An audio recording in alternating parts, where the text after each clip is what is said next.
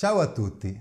Dopo la confessione di Pietro, che aveva riconosciuto in Gesù il Messia, Gesù cominciò a parlare in modo franco con i discepoli circa la sua imminente morte e risurrezione. Ma per i discepoli le parole di Gesù erano incomprensibili perché per loro un Messia che viene ucciso non aveva alcun senso. Ne parliamo in questo 38 episodio della serie sul Vangelo di Matteo.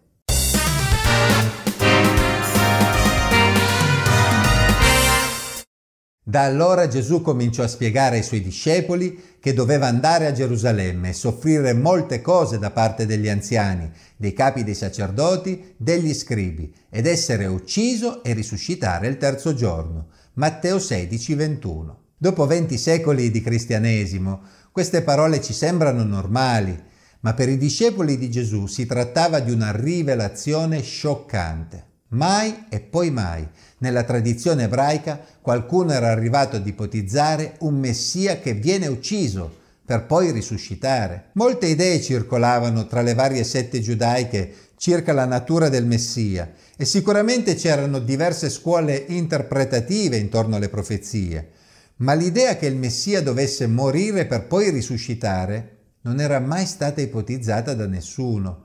Questo può sembrare strano a molti di noi, perché siamo ormai abituati ad interpretare le profezie messianiche dell'Antico Testamento alla luce di ciò che Gesù ha detto e ha fatto. Oggi per noi è normale citare Isaia 53 come prova inconfutabile del fatto che il Messia dovesse morire per i peccati del popolo.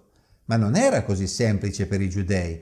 Infatti nell'Antico Testamento si trovano profezie che parlano del Messia in modo chiaro, ma anche profezie che a prima vista potrebbero far pensare ad altri personaggi. Noi oggi parliamo di Gesù come Messia, come Re, come profeta, come sommo sacerdote, alla luce della sua opera e del suo insegnamento, facendo confluire in un'unica persona testi che obiettivamente non erano così semplici da comprendere in quel modo, prima che Gesù si fosse manifestato. Tornando al testo di Isaia 53, ad esempio, è evidente che si parla di un servo sofferente che muore per i peccati del popolo, ma non è esplicitamente detto che si tratti del Messia. Questo noi lo comprendiamo a posteriori, alla luce della rivelazione di Gesù. L'idea più chiara e più diffusa inerente al Messia era quella secondo cui si trattava di un discendente di Davide che avrebbe stabilito il regno di Israele riportandolo agli antichi fasti.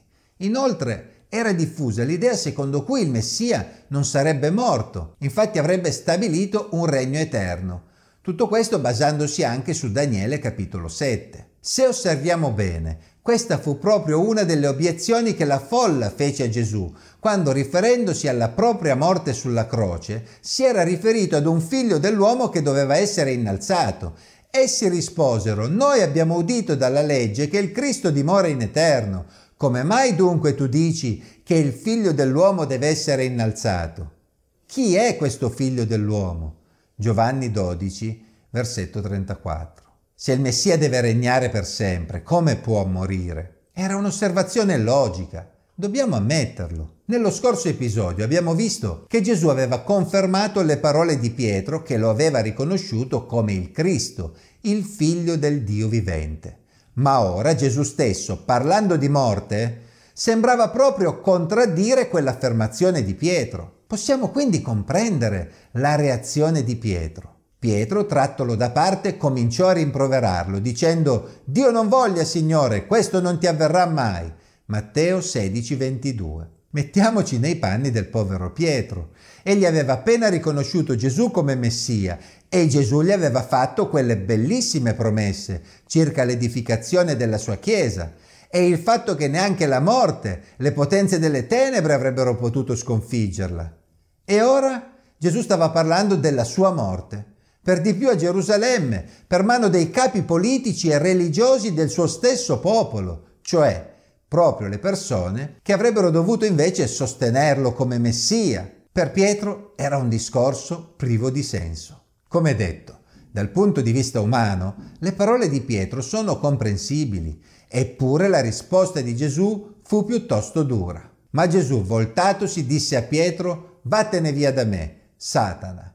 tu mi sei di scandalo, tu non hai il senso delle cose di Dio, ma delle cose degli uomini. Matteo 16, 23. Questo rimprovero può sembrare ai nostri occhi più severo di quanto sia stato in realtà. Infatti quando in italiano leggiamo la parola Satana, la colleghiamo sempre e comunque al diavolo, al ribelle per eccellenza, ma la parola Satan, che qui è stata lasciata traslitterata piuttosto che tradotta, è presente nelle scritture varie volte per indicare un avversario, uno che si oppone, un accusatore, così come in un processo si ha una pubblica accusa. In sostanza, Gesù non stava dicendo a Pietro che improvvisamente il diavolo aveva preso possesso di lui. Gesù stava semplicemente chiamando Pietro come un Satan, ovvero un oppositore, perché in quel momento, con le sue parole, Pietro si stava opponendo di fatto al piano di Dio. Affrontare la croce non sarebbe stata una passeggiata per Gesù. In quel momento egli aveva bisogno che almeno i suoi discepoli, i suoi amici, capissero ciò che stava per accadere, ma la risposta di Pietro indica chiaramente che anche coloro che erano più vicini a Gesù faticavano a seguire il suo ragionamento, proprio perché per loro un Messia che moriva era inconcepibile. Se Pietro non comprendeva la necessità della morte del Messia, anzi la rifiutava, non sarebbe stato di alcun conforto per Gesù. Anzi, sarebbe stato di scandalo, ovvero sarebbe stato una pietra d'inciampo, un ostacolo in più da superare nel cammino verso la croce. Ecco perché la risposta di Gesù fu così dura. Pietro aveva ricevuto una grande rivelazione di Dio per riconoscere che Gesù era il Messia e ora aveva bisogno della medesima illuminazione per riconoscere che il Messia doveva passare per la morte e per la risurrezione. Ragionando secondo la logica umana, Pietro non avrebbe mai accettato la morte di Gesù, perché la morte del Messia richiedeva di abbracciare una logica divina. Pietro aveva bisogno di comprendere il senso delle cose di Dio, ovvero aveva bisogno di vedere le cose dal punto di vista di Dio. Solo dal punto di vista di Dio la morte del Messia poteva avere senso.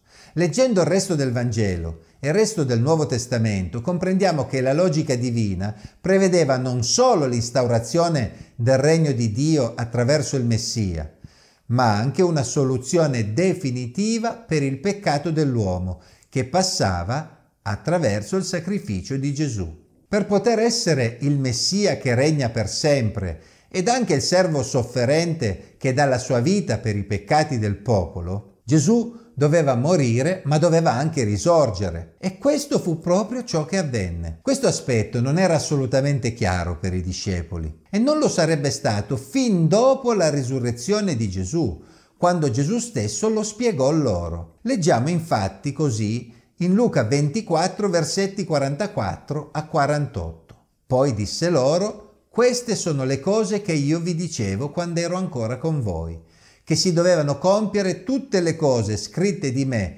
nella legge di Mosè, nei profeti e nei salmi. Allora aprì loro la mente per capire le scritture e disse loro Così è scritto che il Cristo avrebbe sofferto e sarebbe risorto dai morti il terzo giorno e che nel suo nome si sarebbe predicato il ravvedimento per il perdono dei peccati a tutte le genti, cominciando da Gerusalemme. Voi siete testimoni di queste cose. Solo a quel punto, cioè dopo la risurrezione, i discepoli avrebbero compreso.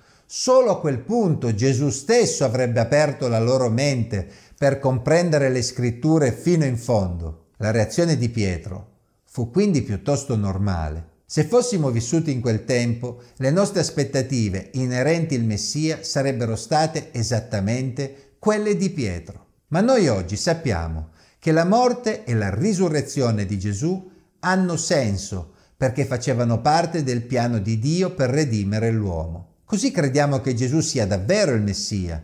Crediamo davvero che Egli abbia inaugurato il suo regno alla sua prima venuta e attendiamo il suo ritorno quando il regno si mostrerà in tutto il suo splendore. Ma nel frattempo, se abbiamo creduto in Gesù, se facciamo parte della comunità dei suoi discepoli, sappiamo che la sua morte e la sua risurrezione hanno avuto un ruolo fondamentale affinché noi potessimo avere vita eterna.